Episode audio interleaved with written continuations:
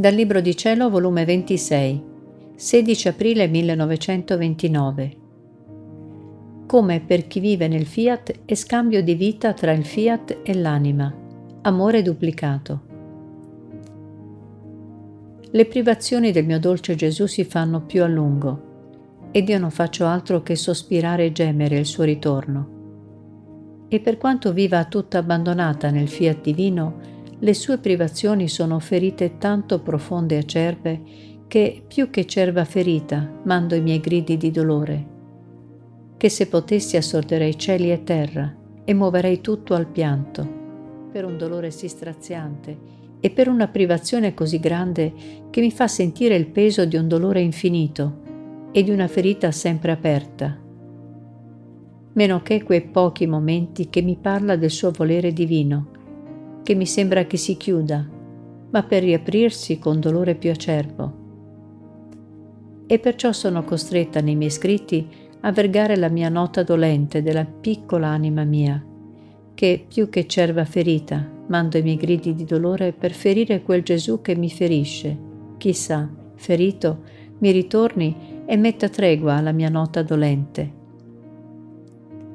Onde mi sentivo immersa nel dolore della sua privazione e tutta abbandonata nel suo volere, si è mosso nel mio interno e mi ha detto, Coraggio, figlia, non ti abbandonare nel tuo dolore, ma sali più su. Tu sai che è un compito da compiere e questo compito è tanto grande che neppure il dolore della mia privazione deve fermarti. Anzi, devi servirtene come salire più su nella luce della mia divina volontà il tuo incontro con essa deve essere continuo, perché è scambio di vita che dovete fare. Essa si deve dare continuamente a te e tu ad essa. E tu sai che il moto, il palpito, il respiro deve essere continuo, altrimenti la vita non può esistere. E tu faresti mancare la tua vita nel mio fiat.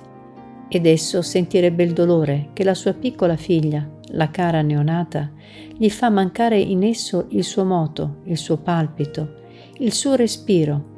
Sentirebbe lo strappo della sua neonata, che per sentire la sua vita come vita propria, la tiene sempre in atto di nascere, senza metterla fuori dal suo seno neppure per farle fare un passo. E se tu ti sentiresti mancare la vita del suo moto continuo, del suo palpito, del suo respiro, sentiresti il vuoto di una volontà divina nell'anima tua. No, no, figlia mia, non voglio nessun vuoto della mia volontà in te. Ora tu devi sapere che ogni manifestazione sul mio fiat divino che ti faccio sono come tanti scalini in cui scende il mio volere nell'anima per prenderne il possesso, per formare il suo regno, e l'anima sale al cielo per trasportarlo dal cielo in terra. Perciò è un compito grande e non conviene per qualunque ragione, ancorché fosse santa, perdere tempo. E tu vedi come io stesso mi eclisso nel mio volere divino, per dare tutto il luogo ad esso. E se faccio le mie scappatine nel venire, è solo per trattare, per riordinare e farti conoscere ciò che appartiene alla mia divina volontà. Perciò sii attenta e il tuo volo in essa sia in continuo. Dopo di ciò seguitavo a sentirmi oppressa per le privazioni di Gesù e pensavo tra me. Come è scemato il suo amore verso di me, confrontato a quello che mi portava prima.